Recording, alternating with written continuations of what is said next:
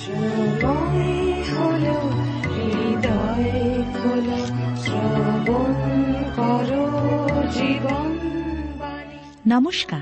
আন্তরিক প্রীতি ও শুভেচ্ছা জানিয়ে শুরু করছি আপনার প্রিয় অনুষ্ঠান জীবনবাণী। আশা রাখি জীবনবাণীর মধ্যে দিয়ে আপনি আপনার জীবনের অনেক প্রশ্নের সমাধান খুঁজে পেয়েছেন।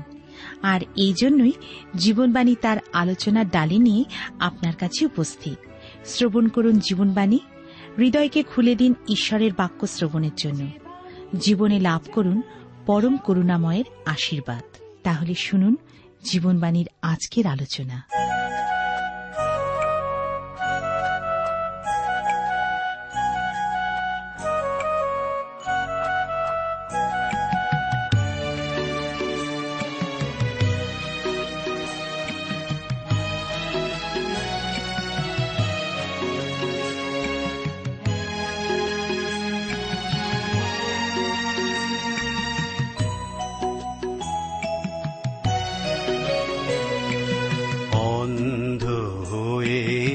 এলাম তোমার দ্বারে। প্রভু দৃষ্টি যেন পাই নবীন আলোর উজ্জ্বল সৃষ্টি মাঝে আমি তোমায় দেখতে চাই। অন্ধ হয়ে এলাম তোমার দ্বারে। পাই। নবীন আলোর উজ্জ্বল সৃষ্টি মাঝে আমি তোমায় দেখতে চাই।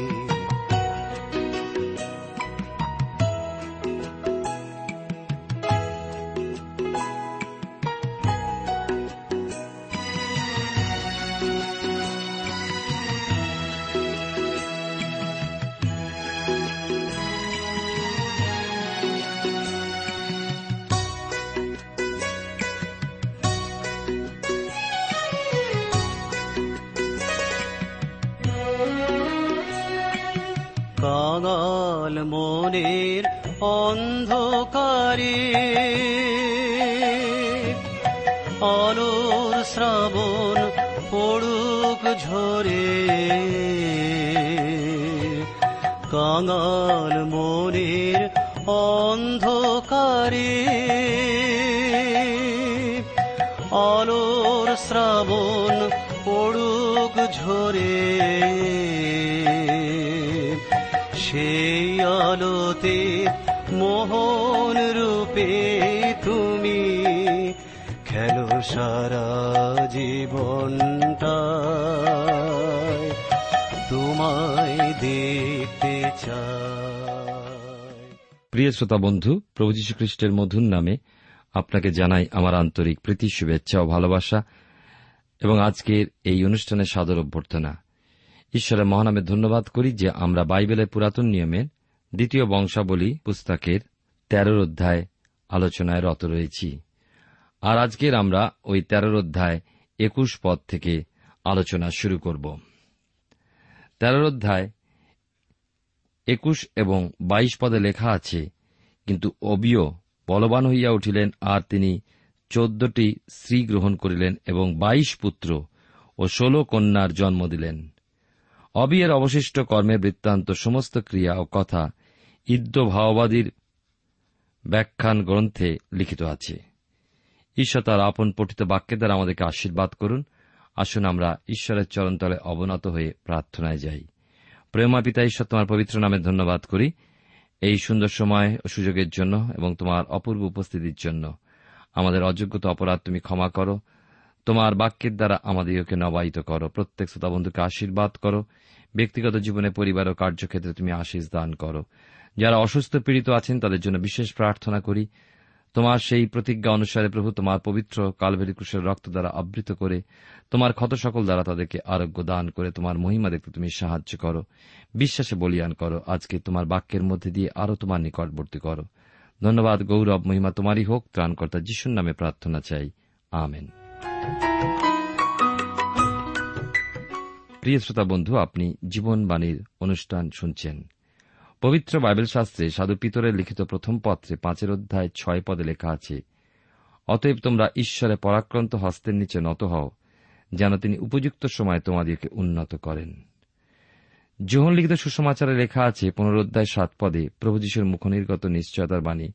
তোমরা যদি আমাদের থাকো এবং আমার বাক্য যদি তোমাদিগের থাকে, তবে তোমাদের যাহা ইচ্ছা হয় যাচনা করিও, তোমাদের জন্য তাহা করা যাইবে। নূতন নিয়মে ইসরায়েল জাতির জন্য খ্রিস্ট বিশ্বাসী, জিহুদি জাতির জন্য এই আশ্বাসবাণী, এই প্রতিজ্ঞা। খ্রিস্টের বাক্য খ্রিস্টকে, আসুন আমরা আমাদের মধ্যে রাখি। আমাদের মধ্যে তার প্রকাশ ঘটাই। আমাদের কথায়, আমাদের বাক্যে, কার্যে ও চিন্তাধারায় খ্রিস্টের আদর্শকে রক্ষা করি। আমাদের যাচনা সকল তিনি পূর্ণ করবেন। সংকট সমস্যায় সমাধান দেবেন। আমাদের যাবতীয় জীবনযুদ্ধে তিনি আমাদের জয় প্রদান করবেন। আর খ্রিস্টের গোপন আগমনে তার প্রকাশ প্রাপ্তিতে আমাদেরকে তিনি তার সঙ্গে প্রকাশমান হতে সহায়তা করবেন। দ্বিতীয় বংশাবলী পুস্তকের তেরোর অধ্যায় একুশ বাইশ পদে দেখি, বিশেষ করে যে পরম করুণাময় পিতা ঈশ্বর তার সন্তানদেরকে আশীর্বাদ অনুগ্রহ প্রদান করে তা কখনো ফিরিয়ে নেন না। তিনি তার সন্তানকে প্রেম ভরে তা দিয়ে থাকেন। আর সেই জন্য আমরা পাঠ করলাম, দেখলাম অবিয় ও জিহুদার মানুষের ক্রন্দন ঈশ্বর শুনলেন, উত্তর দিলেন, তাদের শক্তিতে বলবান করে তুললেন অবিয়কে জয় দিলেন, আরও দিলেন কত নগর, উপনগরের উপরে অধিকার। জার্বিয়ামও, জার্বিয়ামের বীর যোদ্ধা বলবান লোকদের পরাস্ত করার আশ্চর্য শক্তিতে শক্তিমান করলেন। অথচ সেই অবিয়ের মধ্যে পাই এক মাংসিকতার স্বভাব। একাধিক স্ত্রীর স্বামী এই অবিয়। এ ব্যতিরেকেও জিহুদারাজ অবিয় বিষয় বলা হয়েছে, তাহার পূর্বে তাহার পিতা যে সকল পাপ করিয়াছিলেন, তিনিও সেই সমস্ত পাপ পথে চলিতেন। তাহার পিতৃপুরুষ দাউদের অন্তঃকরণ যেরূপ ছিল, তাহার অন্তঃকরণ তদ্রূপ আপন ঈশ্বর সদাপ্রভুর উদ্দেশ্যে একাগ্র ছিল না। তা সত্ত্বেও, যখন আপন ঈশ্বর ও আপন পিতৃপুরুষদের ঈশ্বর সদাপ্রভুর কাছে ক্রন্দন করেছিলেন এবং সেই জীবিত ঈশ্বরের বিশ্বাসে নির্ভর করেছিলেন, তাকে ঈশ্বর বিমুখ করলেন না, বরং বলবান ও জয়ী করেছিলেন। তার সম্পর্কিত বিবরণ বলে মাত্র তিনটি বৎসর তিনি রাজত্ব করেছিলেন। এরপর নিদ্রাগত হন এবং তারপরে তার পুত্র আশা রাজপদে অভিযুক্ত হন। অপরদিকে, জার্বিয়ামের বিষয়ে আমরা পাই যে ইসরায়েল রাজ জার্বিয়ামের বিংশতি বৎসরে আশা জিহুদার উপরে রাজত্ব শুরু করিতে আরম্ভ করেন।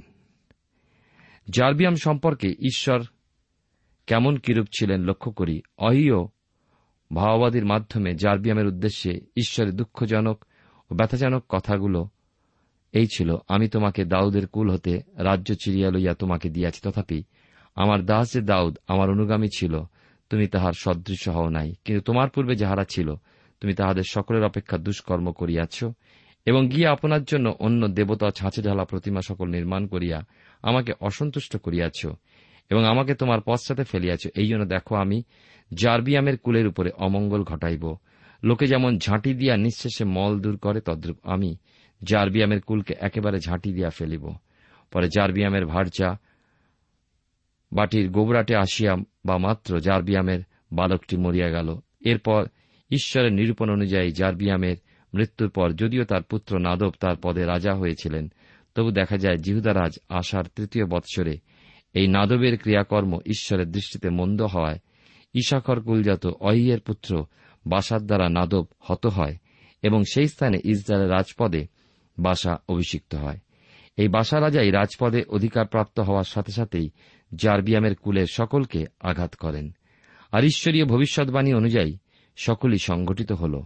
জার্বিয়ামের সম্পর্কীয় শ্বাসবিশিষ্ট কেউই অবশিষ্ট রইল না। বাসা সকলকেই সংহার করলেন। মনে রাখবেন, জার্বিয়াম উত্তর দিকে রাজা ছিলেন। আমি উত্তরাংশের ঘটনা আপনাদেরকে বলছি। আর দক্ষিণ অংশে ছিল অবিয় আমরা ভুলে যাব না এটা।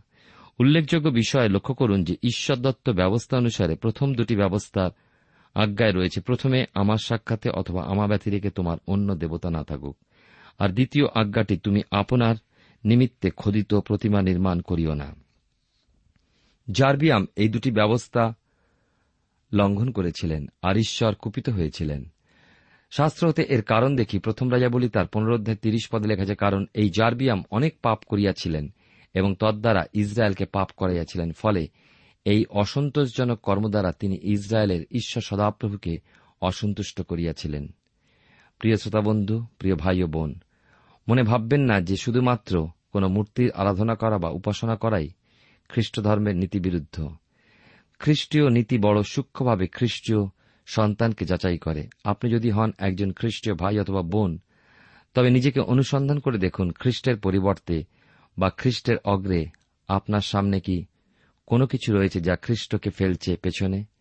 এমন যদি কিছু থেকে থাকে, যার দরুন আপনি খ্রিস্টকে যথাযথ সম্মান, সমাদর করতে পারেন না। খ্রিস্টকে অগ্রে প্রথম স্থান দিতে পাচ্ছেন না, তাহলে ওই বিষয়টি অথবা ওই মানুষটি আপনার কাছে এক প্রতিমার সমান বা মূর্তি পুজো। বাইবেলের নূতন নিয়মে ইসরায়েল বা নূতন নিয়মে জিহুদি আত্মিকভাবে ইসরায়েল বা জিহুদি পুরাতন নিয়ম অপেক্ষা সে আরও সূক্ষ্মভাবে বিচার্য। তাই পুরাতন নিয়মের ভক্ত সাধু প্রভুযশুর বন্ধু পর্যন্ত, অর্থাৎ বরের মিত্র পর্যন্ত উঠতে পারে, বরের বধূ হতে পারে না। কিন্তু নতুন নিয়মে খ্রিস্ট বিষয়ে যদি ঈশ্বরে পূর্ণ মনোনীত হয়ে জীবনে শেষ পর্যন্ত দৌড় সম্পূর্ণ করতে পারে, তাহলে সে খ্রিস্টবরের বধুর স্থানাধিকার প্রাপ্ত হতে পারে। আর এই বধূ হওয়ার জন্য চাই সিদ্ধতা, প্রেমে পবিত্রতায় বিশ্বাসে ও ক্লেশেতে। আসুন, আজ এই বাক্যের দর্শনে আপনি, আমি, আমরা প্রত্যেকে আমাদের চলার পথে নিজেকে সূক্ষ্মভাবে দেখি। এখনও কত স্থানে অন্ধকার রয়ে গেছে, কত স্থানে রয়ে গেছে শূন্যতা।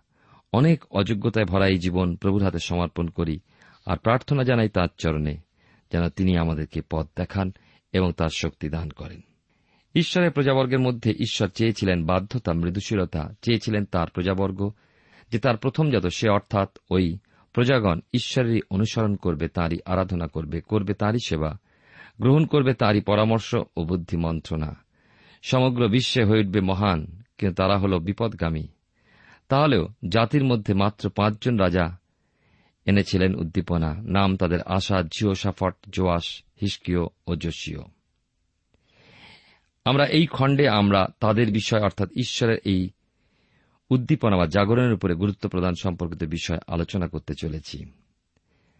আমরা এর আগে রহবিয়মের পুত্র অর্থাৎ সলমনের পৌত্র অবিয়ের বিষয় জেনেছি। আর আমাদের এখন শুরু রহবিয়ামের পৌত্র অর্থাৎ অবিয়ের পুত্র আশারাজার কথা দিয়ে এখন শুরু করব। অর্থাৎ চোদ্দ অধ্যায় আমরা এসে পৌঁছেছি।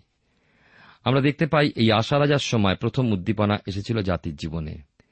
মনে হয় এই পুস্তক খণ্ডটি হল এক জাগরণ উদ্দীপনা বিষয়ক। সেই উদ্দীপনা পদ বড় প্রস্তরময়, অমসৃণ, কঠিন। কিন্তু পথটি সুস্পষ্ট চিহ্নিত। পথের মানচিত্রটা সুস্পষ্ট। রয়েছে কতক সেতু বা অতিক্রম করতেই হবে। দক্ষিণ সাম্রাজ্যে উদ্দীপনা, আনয়নের উদ্দেশ্যে ঈশ্বর সেই পাঁচজন রাজার মধ্যে আশা রাজাকেও ব্যবহার করেছিলেন। উত্তর সাম্রাজ্যে উদ্দীপনা ছিল না, ছিল উনিশ জন রাজা, যারা সকলেই মন্দ পথগামী হয়েছিল। ওই পাঁচজন রাজার দ্বারা ঘটেছিল পুনর্গঠন। যদিও রাজগণের মধ্যে এক সাদৃশ্য পরিলক্ষিত হয়, তথাপি কিছু পার্থক্য যে দৃষ্ট হয় না, এমন নয়। আমরা দ্বিতীয় বংশাবলী চোদ্দ অধ্যায় দুই একটি পদ পাঠ করি। লেখা আছে এখানে আশা রাজার বিবরণ, ছশো পঁচাশি পৃষ্ঠায় পরে অবিয় আপন পিতৃলোকদের সহিত নিদ্রাগত হইলেন এবং আমরা দেখি লেখা আছে যে দারদ নগরে তাহার কবর হইল আর তাহার পুত্র আশা তাহার পদে রাজা হইলেন। তাহার সময় দেশে দশ বৎসর সুস্থির থাকিল। আশা আপন ঈশ্বর সদাপ্রভুর দৃষ্টিতে যা ভালো ন্যায্য তাহাই করিতেন। তিনি বিজাতীয় যজ্ঞবেদী ও উচ্চস্থলী সকল উঠাইয়া ফেলিলেন, স্তম্ভ সকল খণ্ড খণ্ড করিলেন ও আশেরা মূর্তি সকল ছেদন করিলেন। আর তিনি জিহুদার লোকদিকে তাহাদের পিতৃপুরুষদের ঈশ্বর সদাপ্রভুর অন্বেষণ এবং তাহার ব্যবস্থা আজ্ঞা পালন করিতে আদেশ করিলেন। জাগরণ আনয়নকারী রাজগণের মধ্যে প্রথম নাম আশা রাজার তাঁর পিতামহ সলমন এবং প্রপিতামহ ছিলেন দাউদ। ঈশ্বরের উদ্দেশ্যে ন্যায়সঙ্গত উত্তম কার্যগুলো তিনি সাধন করেছিলেন। উত্তম পথকে অনুসরণ করতেন। লক্ষ্য করুন, যজ্ঞবেদী উচ্চস্থলী সমস্ত উঠিয়ে স্তম্ভগুলো ভেঙে ফেললেন ও ছেদন করে ফেললেন আশেরা মূর্তিগুলো। শুধুমাত্র মূর্তিগুলোই ছেদন করেননি, মূর্তিগুলো যে বেদী ছিল সে সমস্ত বেদী ও স্তম্ভ ভেঙে ফেললেন। ঈশ্বরের কত সন্তান মূর্তি অর্থাৎ ঈশ্বরের প্রতি বন্ধকস্বরূপ, যা ছিল পূর্বজীবনে সে সমস্ত ভেঙে ফেলে। কে থেকে যায় তার বেদী? মূর্তির সিংহাসন স্তম্ভ।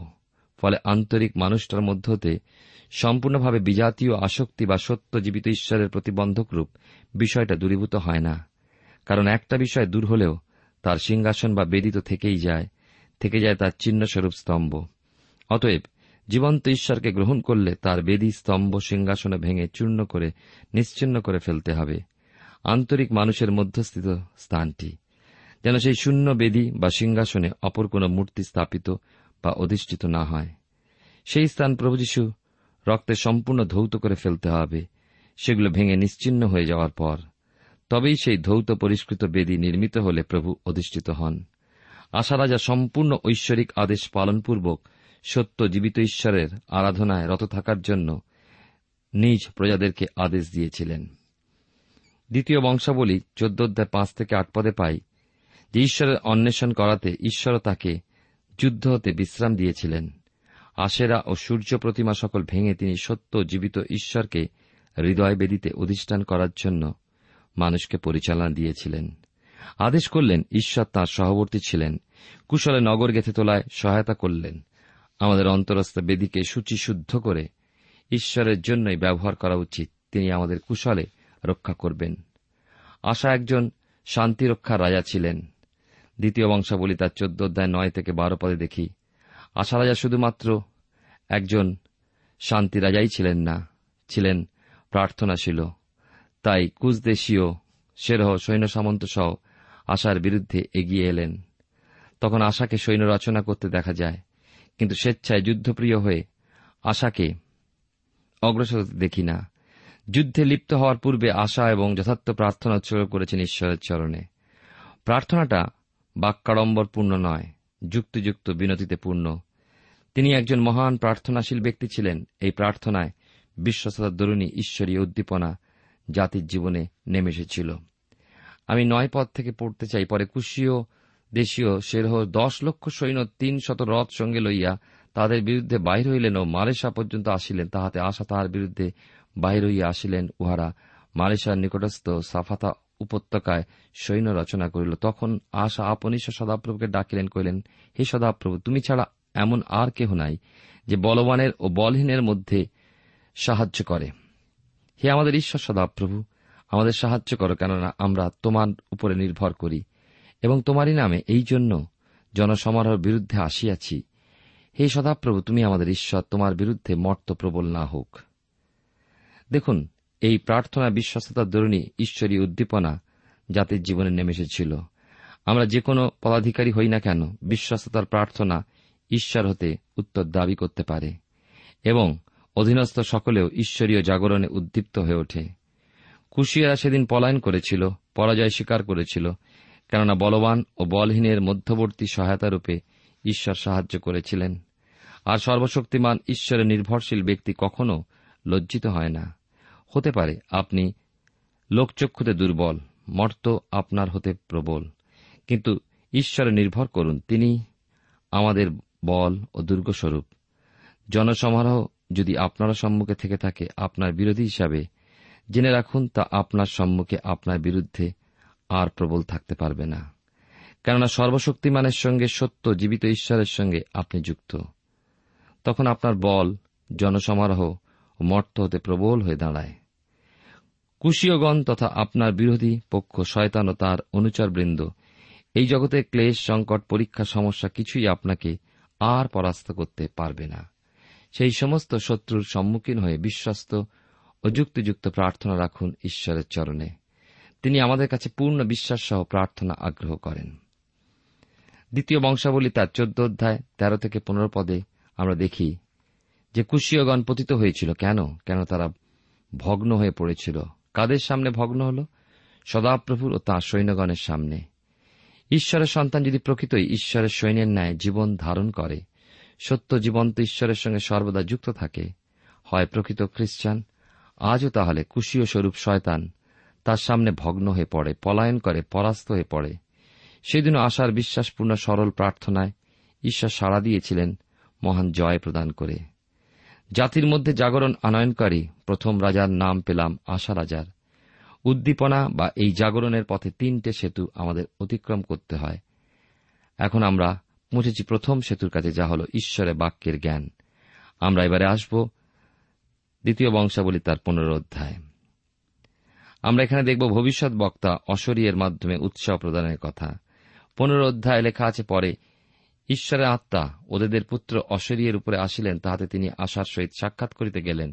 গিয়া তাহাকে কহিলেন, হে আশা এবং হে জিউদার ও বিন্নামিনের সমস্ত লোক, তোমরা আমার বাক্য শুনো। তোমরা যতদিন সদাপ্রভুর সঙ্গে থাকো, ততদিন তিনিও তোমাদের সঙ্গে আছেন। আর যদি তোমরা তাহার অন্বেষণ করো, তবে তিনিও তোমাদিওকে তাহার উদ্দেশ্য পাইতে দিবেন। কিন্তু যদি তাহাকে ত্যাগ করো, তবে তিনি তোমাদেরকে ত্যাগ করিবেন।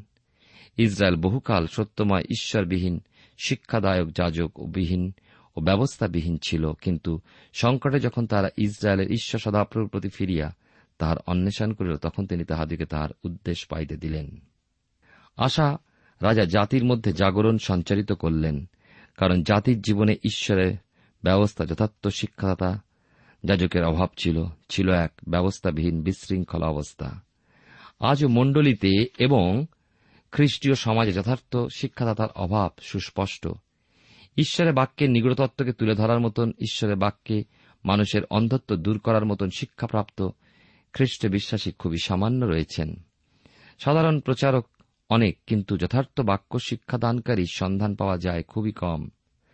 আশা রাজার সময় সেই অভাব ঈশ্বর দূর করার জন্য ভাওবাদী অশরীয়ের মাধ্যমে বাক্য পাঠালেন, কারণ আশা রাজা উদ্দীপনা আনয়নে উদ্যোগী হলেন। আমরা ঈশ্বরের অন্বেষণ করলে ঈশ্বর কখনো নীরব থাকেন না। প্রিয় শ্রোতাবন্ধু, প্রিয় ভাই বোন, আপনি নিজেকে ঈশ্বরের উদ্দেশ্যে যতটা প্রকাশ করবেন ঈশ্বরের ঠিক ততখানি আত্মপ্রকাশ করবেন। আমরা আংশিকভাবে দেব ঈশ্বর পূর্ণ আশিস প্রদান করবেন না। তাই আশা রাজার কাছে অসরীয় ভাওবাদী ঈশ্বর প্রেরিত বাক্য বলেছিল, তোমরা যতদিন সদাপ্রভুর সঙ্গে থাকো, ততদিন তিনিও তোমাদের সঙ্গে আছেন। আর যদি তোমরা তাহার অন্বেষণ করো, তবে তিনি তোমাদিওকে তাহার উদ্দেশ্য পাইতে দিবেন। কিন্তু যদি তাহাকে ত্যাগ করো, তবে তিনি তোমাদেরকে ত্যাগ করিবেন। এই ঈশ্বরের নীতি। দ্বিতীয় বংশাবলী তার পুনরোধ্যায় পাঁচ থেকে নয় পদে পাই যে, শুরু হতেই আশা রাজা ঈশ্বরের প্রতি ফিরতে উদ্যোগী। আর আমরা দেখি এই যে ভাওবাদী এই বাক্যের মাধ্যমে আশাকে আরও উৎসাহিত করেছেন। কেন যে এত সংকটে জাতির জীবন পূর্ণ হয়ে গিয়েছিল, ভাওবাদী তা প্রকাশ করলেন আশার কাছে। যেমন ইসরায়েলের মধ্যে, তেমনি জিহুদার মধ্যেও দেখা গিয়েছিল। আজ আমাদের দেশ ও জাতির মধ্যে এই ধরনের অশান্তি, গোলযোগ, বিশৃঙ্খলা, অবাধ্যতা, আত্মহত্যা গুরুজনে অভক্তি, অবমাননা এ সকল দেখা যায়। কেন? এই সমস্ত সংকটের পশ্চাতে রয়েছে ঈশ্বরের উপস্থিতিবিহীন অবস্থা আমাদের জীবনে। ঈশ্বরের সন্তানগণ, যদি নিজেরা ঈশ্বরের পথে পরিচালিত হয়, বিশ্বস্তভাবে ঈশ্বরের সঙ্গে গমনাগমন করে ও দেশ, জাতির উদ্দেশ্যে প্রার্থনা রাখে, ঈশ্বর শুনবেন। কিন্তু তা হয় না। ঈশ্বরের সন্তানগণই ঈশ্বরের ব্যবস্থা, বাক্য, নীতিগুলো হতে সরে পড়েছে। তাহলে বিনতি তুলে ধরবে কে? ঈশ্বরের পরিচালকগণ কি স্বার্থরক্ষার উদ্দেশ্যেই পরিচর্যায় রত নেই? সেই পূর্ণ সমর্পণের জীবনী বা কতজন পরিচারকের মধ্যে পাওয়া যায়? ব্যবস্থাবিহীন যাজক, সে যুগেও যেমন ছিল, আজও তেমন কত সেবক।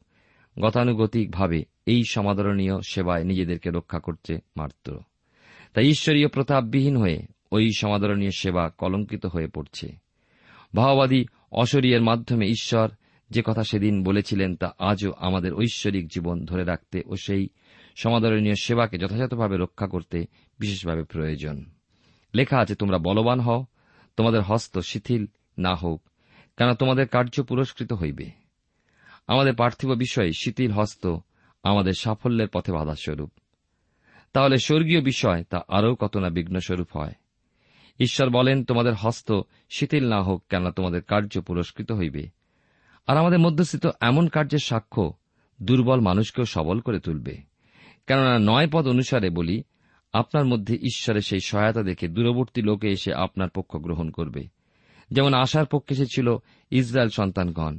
ঈশ্বর সর্বদা অবশিষ্ট একটা দল তার প্রতি প্রত্যাবর্তনকারী হিসাবে রাখেন যারা বিশ্বস্ত। দ্বিতীয় বংশাবলী তার পুনরোধ্যায় থেকে আলোচনা করছি, দশ থেকে পনেরো পদে দেখি যে এই অবশিষ্ট দল সেই ইসরায়েলীয় গণ ঈশ্বরের প্রতি ফিরেছিল। যেহেতু তারা আশার মধ্যে তার ঈশ্বরকে সহবর্তী দেখতে পেয়েছিল। ঈশ্বরের সত্য বাক্য ব্যবস্থার নিকটবর্তী হল। তাদের সম্পূর্ণ অন্তঃকরণ ও সমস্ত প্রাণ দিয়ে তার অন্বেষণ করল। এল উদ্দীপনা, ঈশ্বরের বাক্যের প্রতি, অর্থাৎ এই তাদের প্রথমে, প্রথম সেতুটা অতিক্রম। এই জাগরণ ঐশ্বরিক কার্যকর্মের মধ্যে দিয়ে নয়, সহজ ও সরলভাবে ঈশ্বরের বাক্যের জ্ঞানের মাধ্যমে। ঈশ্বরের বাক্যের সঙ্গে চাই আমাদের অন্তরঙ্গ সম্পর্ক। এক নতুন নিয়মে তারা আবদ্ধ হয়েছিল। আশা রাজার এই উদ্দীপনার পদক্ষেপ, যে কেউ সদাপ্রভুর অন্বেষণ না করবে, তার প্রাণদণ্ড অবশ্যই হবে। শুনতে কর্কশ মনে হয়, সেদিন এই নীতি কত না রূঢ় ও কঠিন নির্দয় মনে হয়েছিল ভেবে দেখুন। কিন্তু মানুষের অন্তরে তৎপরতা এসেছিল প্রস্তুতির উদ্দেশ্যে। আশা প্রকৃতই উদ্দীপনা এনেছিলেন। তাহলে প্রথম উদ্দীপনার পদক্ষেপ হল ঈশ্বরের বাক্যের জ্ঞান, যা না হলে আমাদের আত্মিক জীবন গঠিত হতে পারে না। এখন আসব দ্বিতীয় সেতুর কাছে, তা হল আত্মিকভাবে পৃথকীকরণের অবস্থা। খ্রিস্টীয় জীবনে আমাদের মধ্যে আসা রাজার নীতি প্রয়োগ বিশেষভাবেই প্রয়োজন। পৃথকীকৃত জীবন রক্ষা, এর দ্বারা ঈশ্বরেতে আমরা বিশ্রামের আনন্দ উপলব্ধি করি। ঈশ্বরের সঙ্গে বিশ্রাম, তার সঙ্গে আনন্দময় ভোজন পানের অনুভূতি। প্রিয় শ্রোতা বন্ধু, এখন আমরা দ্বিতীয় বংশাবলী পুস্তকের পনেরো অধ্যায় ষোল থেকে উনিশ পদ আমরা দেখি। আশ্চর্য বিষয় দেখি যে আশা রাজা নিজের মা ছিলেন মূর্তির উপাসিকা। আশা রাজা নিজের মা হিসাবে মায়ের প্রতি দুর্বল হলেন না। মায়ের উপাস্য ভীষণ। সে প্রতিমাটি ছেদন ও চূর্ণ করে কিদ্রনের স্রোতের ধারে পুড়িয়ে দিলেন, নিশ্চিন্ন করলেন। পৃথকীকরণ বলতে যাবতীয় জাগতিকতা ও মাংসিকতা যাবতীয় ঈশ্বর বিমুখতার বিষয়গুলো হতে পৃথকীকৃত হতে হবে। প্রথমে চাই নিজের মধ্যে সেই পৃথকীকৃত হওয়া প্রবল বাসনা। ঈশ্বরের কাছে সেই কারণে প্রথমে প্রার্থনা শক্তি চাই চাই বল ধারণ। আশা রাজা নিজের গৃহের মধ্যে নিজের মায়ের মূর্তি পূজার স্বভাব দূরীকরণে উদ্যম নিয়েছিলেন। মাতারানীর পদ হতে মাকে চ্যুত করতে তিনি দ্বিধা করলেন না। যাবজ্জীবন তার অন্তঃকরণ ছিল সদাপ্রভুর প্রতি একাগ্র। কিন্তু এক অংশে উচ্চস্থলী ভগ্ন হলেও ইসরায়েলের মধ্যে উচ্চস্থলী রয়ে গিয়েছিল। আশা সেগুলো দূরীকৃত করতে পারতেন। মহান ঈশ্বর কিন্তু তার উদ্দীপনা বা জাগরণ আনয়নের উদ্যমে তাকে আশ্চর্যভাবে ব্যবহার করেছিলেন। তথাপি আশার জীবনে এক পতন লক্ষিত হয়। কি সেই পতন? সে বিষয়ে আমরা আগামী অনুষ্ঠানে আলোচনা করব। কিন্তু আসুন ঈশ্বরের চরণতলে বিশ্বস্তভাবে আশা রাজার ঈশ্বরের বাক্যের প্রতি গভীরতা এবং পৃথিবীকৃত জীবনকে লক্ষ্য করে আমাদের জীবনে সেভাবে চলার চেষ্টা করি। ঈশ্বর আপনার জীবনে মঙ্গল করুন। অন্ধ হয়ে এলাম তোমার দ্বারে। প্রভু দৃষ্টি যেন পাই উজ্জ্বল সৃষ্টি মাঝে, আমি তোমার প্রিয় শ্রোতা বন্ধু এতক্ষণ শুনলেন বাইবেল থেকে জীবনবাণীর আজকের আলোচনা। আমাদের অনুষ্ঠান কেমন লাগল?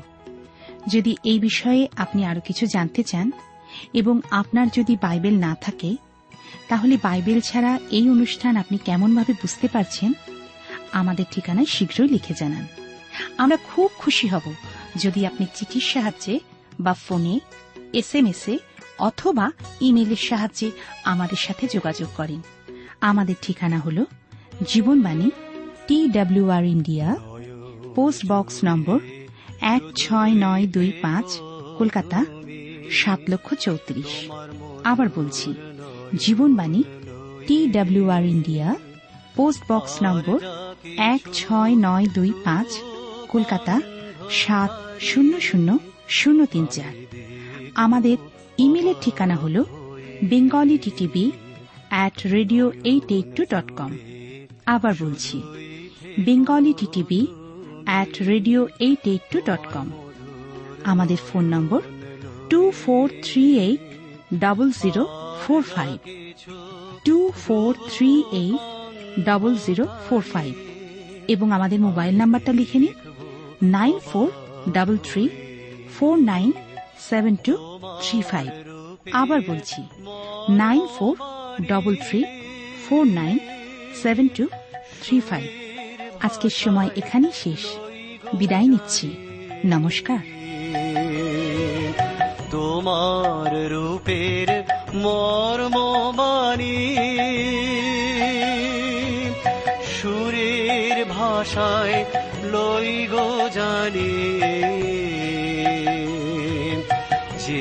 গানেতে বাজবে আলোর বিনা। আমি সে গান যেন তোমায় দেখতে চাই। অন্ধ হয়ে এলাম তোমার দ্বারে, প্রভু দৃষ্টি যেন পাই।